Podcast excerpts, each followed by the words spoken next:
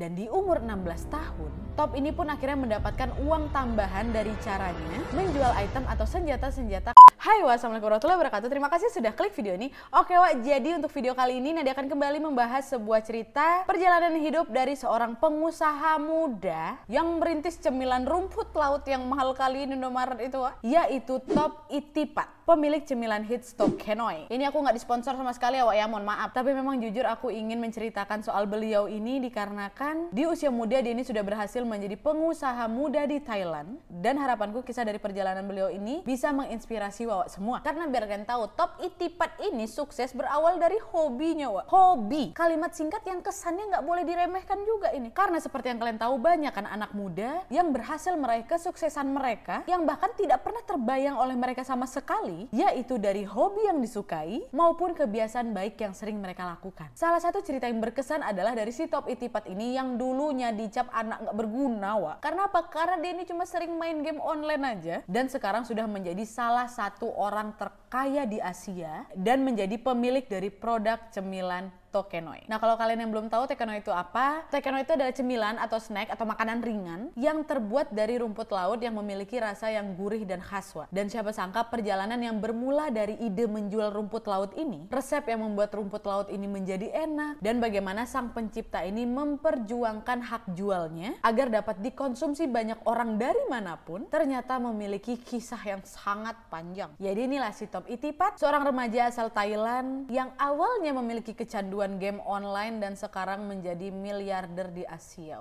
Dan by the way juga kisah dari Top Itipat ini sudah menginspirasi sebuah film yang berjudul Top A Billionaire yang menceritakan perjalanan panjangnya si Top Itipat ini. Kalau kalian belum nonton, aku sarankan sekali kalian untuk nonton filmnya, menarik sekali. Tapi nonton video ini juga. Oke, sekarang kita langsung masuk aja ke kisahnya. Check it out.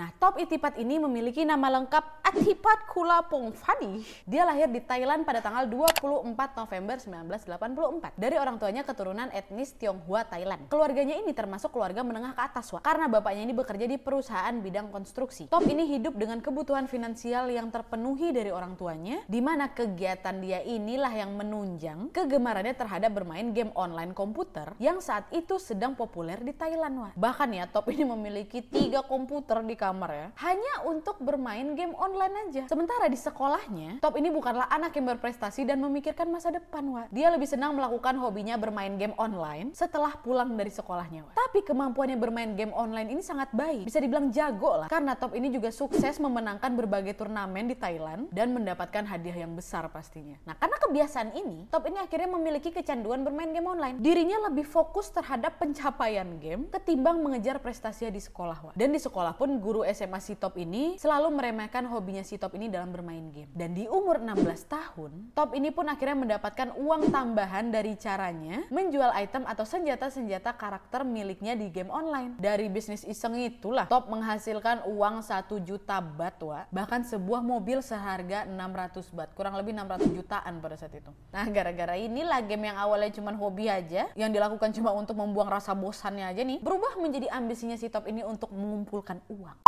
Tapi bisnisnya ini nggak berlangsung lama, Wak. Karena tindakan tersebut akhirnya dibuktikan ilegal. Rekening game online-nya pun langsung diblokir sama bank dan kebijakan pemilik dari game online inilah yang membuat si Top kehilangan sumber pendapatannya dari menjual item atau senjata-senjata karakter miliknya. Terus di tahun yang sama, tepat di tahun 2002, Wak, orang tuanya si Top ini mengalami kebangkrutan dan terlilit hutang sebesar 40 juta bat atau kurang lebih 13 miliar rupiah pada saat itu. Dan pada saat itu pula Top ini memutuskan untuk untuk keluar dari sekolah dan berfokus untuk mencari uang. Dengan sisa-sisa pendapatannya dari game online tadi, Top pun mencari peluang lain untuk bisa menjadi pemasukan miliknya. Nah terus si Top ini mencobalah buka bisnis jual beli DVD bareng pamannya, tapi bisnis itu gagal wak gegara mereka ini ditipu oleh supplier kaset yang memberikan mereka barang palsu. Dan setelah ketahuan barang-barang yang udah berhasil mereka beli ini nggak bisa dibalikin, sehingga menyebabkan Top mengalami kerugian yang sangat besar. Tapi tekadnya untuk berbisnis masih ada wak. Untuk mencari modal membuka bisnis baru, Top ini akhirnya mengajukan beberapa permohonan pinjaman ke bank. Banyak bank yang pada saat itu menolak permohonan si Top ini dikarenakan pada saat itu tidak ada orang dewasa yang dapat dijaminkan kalau-kalau misalnya si Top ini nggak bisa membayar utang. Nah di titik inilah Wak si Top ini pun akhirnya menyadari kesalahannya karena sudah melalaikan sekolah dan pelajaran. Ini juga lah yang menjadi awal mula si Top ini bersentuhan dengan kerasnya dunia bisnis. Nah sekarang kita masuk ke semua perjalanannya si Top ini membangun bisnisnya nih ya, Wak. Check it out.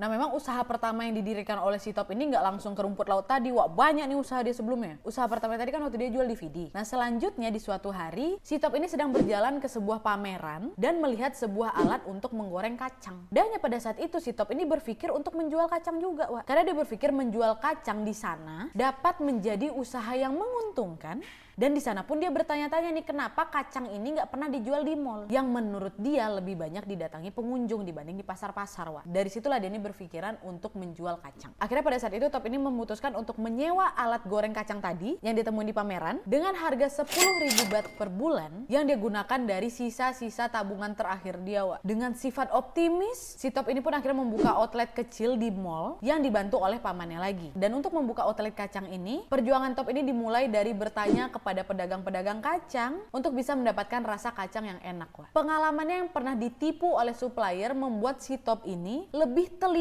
untuk menentukan siapa supplier kacang dia nanti. Berbagai eksperimen dia lakukan wah untuk bisa menghasilkan rasa enak di kacangnya. Dan perhitungannya benar, Top dapat membuka sebuah outlet kacang yang kacangnya berkualitas dan memiliki rasa yang enak, khas dan unik wah. Tapi nih ya sayangnya walaupun Top ini berhasil menghasilkan kacang yang enak, khas dan unik, dagang dagangan yang nggak laku. Pada saat itu Top mulai mengalami sedikit frustasi dan mencoba beberapa cara supaya dagangannya ini laku. Di mana pada saat itu Top ini berjalan di sebuah pasar tradisional untuk mempelajari cara menjual produk dengan benar dan dia pun mendapatkan inspirasi dengan cara memberikan diskon dan memilih lokasi yang tepat untuk memulai bisnisnya nanti. Setelah dia melakukan beberapa hari pengamatan, akhirnya dia memutuskan untuk memindah outlet kacangnya ini di depan pintu mall yang dekat dengan pengunjung. Karena dia berpikiran outlet kacangnya ini akan lebih cepat diketahui banyak orang ketika memasuki mall. Betul wah, akhirnya lakulah itu kacang yang dijual tuh. Dengan pendapatan yang semakin meningkat dari berjual kacang ini, Top pun berhasil membuka beberapa cabang outlet kacangnya. Tapi saat si Top ini sudah mulai melakukan ekspansi terhadap usaha kacangnya ini, timbul masalah baru lagi wah, yaitu mesin yang digunakan si Top ini untuk menggoreng kacang menimbulkan asap dan mengotori atapnya mall. Sehingga pada saat itu Top harus menutup dagangannya dan pihak mall membatalkan kontrak antara mereka. Kembali lagi wak diantam kecewa lagi lah si Top ini. Top dengan berat hati pun terpaksa memberhentikan usaha kacangnya ini dan mulai pasrah menjalani hidupnya wak. Tapi karena merasa ilmunya ini memang kurang, Top pun akhirnya memutuskan untuk melanjutkan kuliah dan mengambil jurusan pemasaran. Karena si Top ini yakin dia membutuhkan ilmu tersebut untuk melanjutkan bisnisnya. Dan yang digunakan si Top ini supaya bisa masuk ke dalam perkuliahan, dia dapat dari menjual jimat ayahnya yang dia curi. Jangan ditiru ya wak. Mending kalian bilangnya sama bapak kalian. Jangan curi, nggak boleh, nggak baik.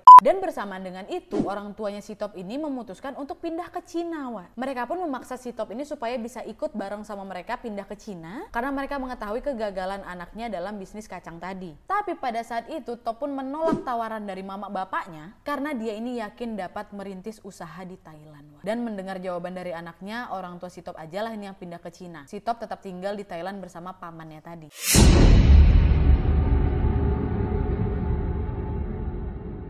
Nah, di saat rasa putus asa melanda si Top ini, Wak, Top ini akhirnya menemukan ide usaha baru yaitu menjual rumput laut setelah pacarnya ini membawa oleh-oleh snack rumput laut yang juga merupakan kudapan kesukaan pacarnya ini. Nah, untuk menutupi penjualan kacangnya yang kian hari kian menurun ini, Top ini juga sambil berjualan buah kering dan rumput laut ini, Wak. Di situ Top terus memutar otaknya untuk bisa mengembalikan kejayaan bisnisnya lagi. Dan dia pun menemukan ide baru untuk membuat rumput laut goreng. Top betul-betul memulai usahanya ini dari bawah segala hal dia lakukan untuk bisa mengembangkan konsep bisnisnya ini. Di mana Top sendiri yang mencari rumput lautnya, lalu belajar bagaimana cara menggoreng rumput laut agar menghasilkan produk yang baik dan enak. Top pun membeli beberapa rumput laut yang akan dia olah dengan menggunakan resepnya sendiri. Karena pada dasarnya ini tidak memiliki ilmu yang cukup untuk mengolah rumput laut, Top selalu gagal wak mengolah rumput laut itu karena rumput laut yang dia olah ini malah menghasilkan rasa yang pahit. Bahkan dia sama pamannya menghabiskan dana kurang lebih 100 ribu bat atau sekitar 28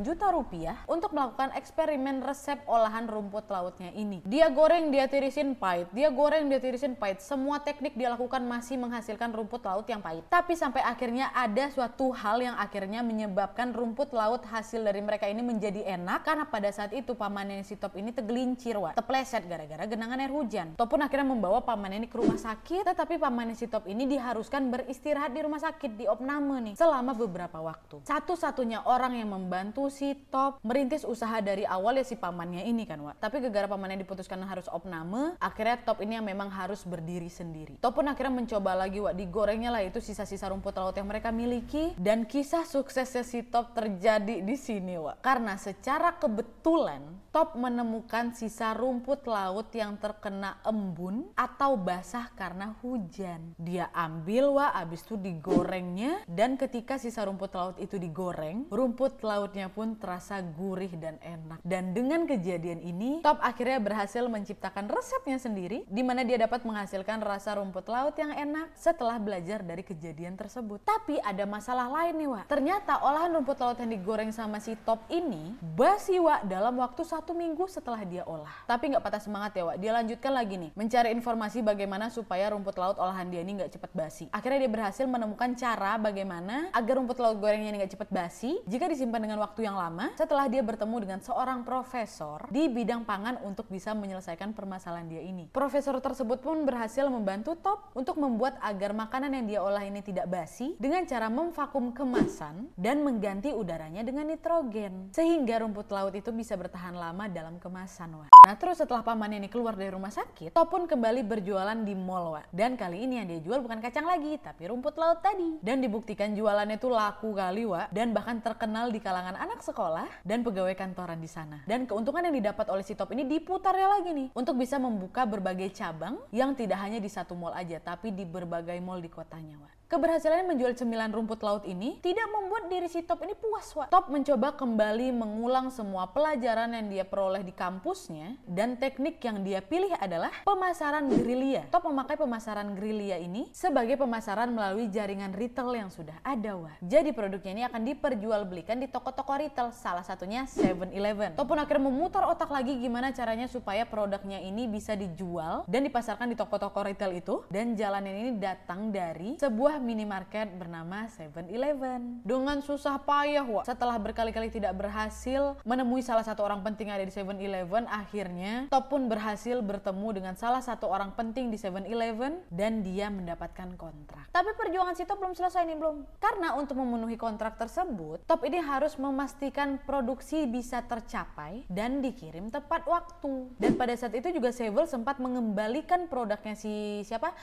Top ini karena mereka meminta produk yang lebih baik berdasarkan standar milik mereka. Di mana pada saat itu Sebel meminta supaya Top ini memperbaiki cara pengemasan produknya serta memiliki pabrik untuk bisa memenuhi kebutuhan pasar. Setelah itu Top berusaha keras untuk bisa memenuhi permintaan dari si Sebel, namun dia harus menemui kebuntuan di mana Top ini tidak memiliki modal yang besar untuk membangun pabrik, Wak. Karena kan tempat dia menghasilkan rumput itu cuma dari dapur rumah ya kan. Ini harus ada pabrik ini dia nggak punya. Makin dia pikir makin nggak ada jalan keluar keluar Wak. Karena memang udah gak ada duit lagi itu loh. Akhirnya Top ini pun sempat putus asa Wak. Sampai-sampai Denny sempat berpikir untuk menyusul orang tuanya di Cina. Dan betul Wak, sebelum berangkat ke Cina, Top memutuskan untuk melakukan usaha terakhirnya, yaitu memohon pinjaman bank untuk bisa memenuhi permintaan Sevel. Diajukanlah ini pinjaman ke bank Wak. Tapi ditolak gara-gara si Top ini belum cukup umur. Karena saat itu usianya ini masih 19 tahun Wak. Belum lagi rekam jejak orang tuanya yang memiliki hutang yang sangat besar besar yang memberatkan usaha si Top ini untuk bisa mendapatkan pinjaman modal. Akhirnya Top dengan terpaksa harus menjual mobil kesayangannya yang dulu dibelinya dari bisnis jual beli senjata tadi. Akhirnya setelah mendapatkan sedikit uang dari mobil dia tadi, Top membuat pabrik kecil untuk usaha rumput lautnya ini di kantor kecil milik keluarganya yang tersisa. Di sana juga Top memperkerjakan beberapa pegawai untuk produksi olahan rumput laut dan menetapkan standar kualitas yang baik di pabriknya itu. Usaha dan kerja kerasnya nggak sia-sia nih, Wak. Pihak Sevel pun puas dan akhirnya membuat kontrak kerja sama penjualan dengan si Top. Sebelum menandatangani kontrak tersebut, Top langsung menelpon kedua orang tuanya yang ada di Cina dan menceritakan bahwa usahanya ini diterima oleh 7-Eleven. Wah, aduh merinding gue. Sang ayah yang girang dengar kabar anaknya ini pun berteriak di telepon dan mengatakan, anak kita akan menjadi tokenoi. Tokenoi itu artinya wira usaha muda. Dan kalimat tokenoi inilah yang menginspirasi si Top untuk dijadikannya nama merek dari olahan rumput lautnya ini, Wak. Dan inilah awal mula dari tokenoi yang kita ketahui.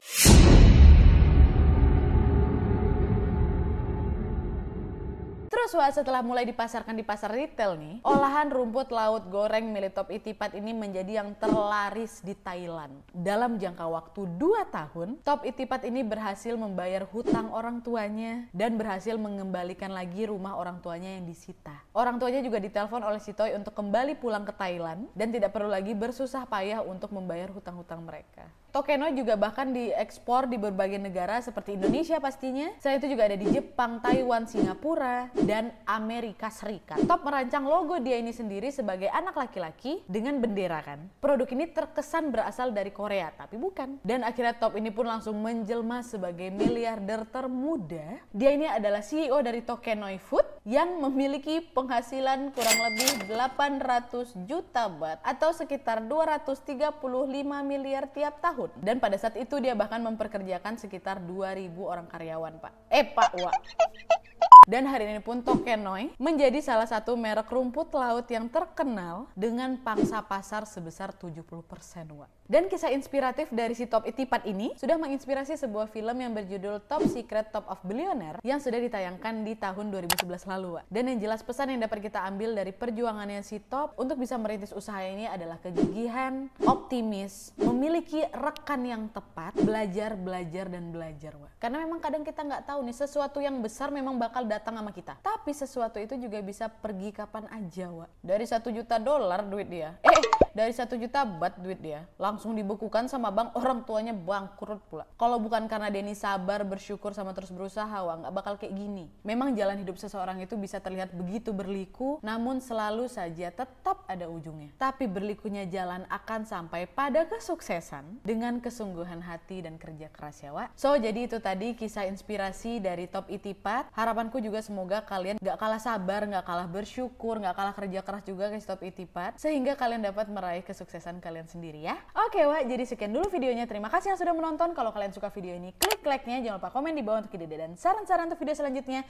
Jangan lupa nyalain notifikasinya supaya kalian tahu kalau aku upload video baru. And as always, jangan lupa untuk klik tombol subscribe supaya kalian sama-sama tahu informasi menarik dan menegangkan dari channel aku. See you next video, Wak. Bye!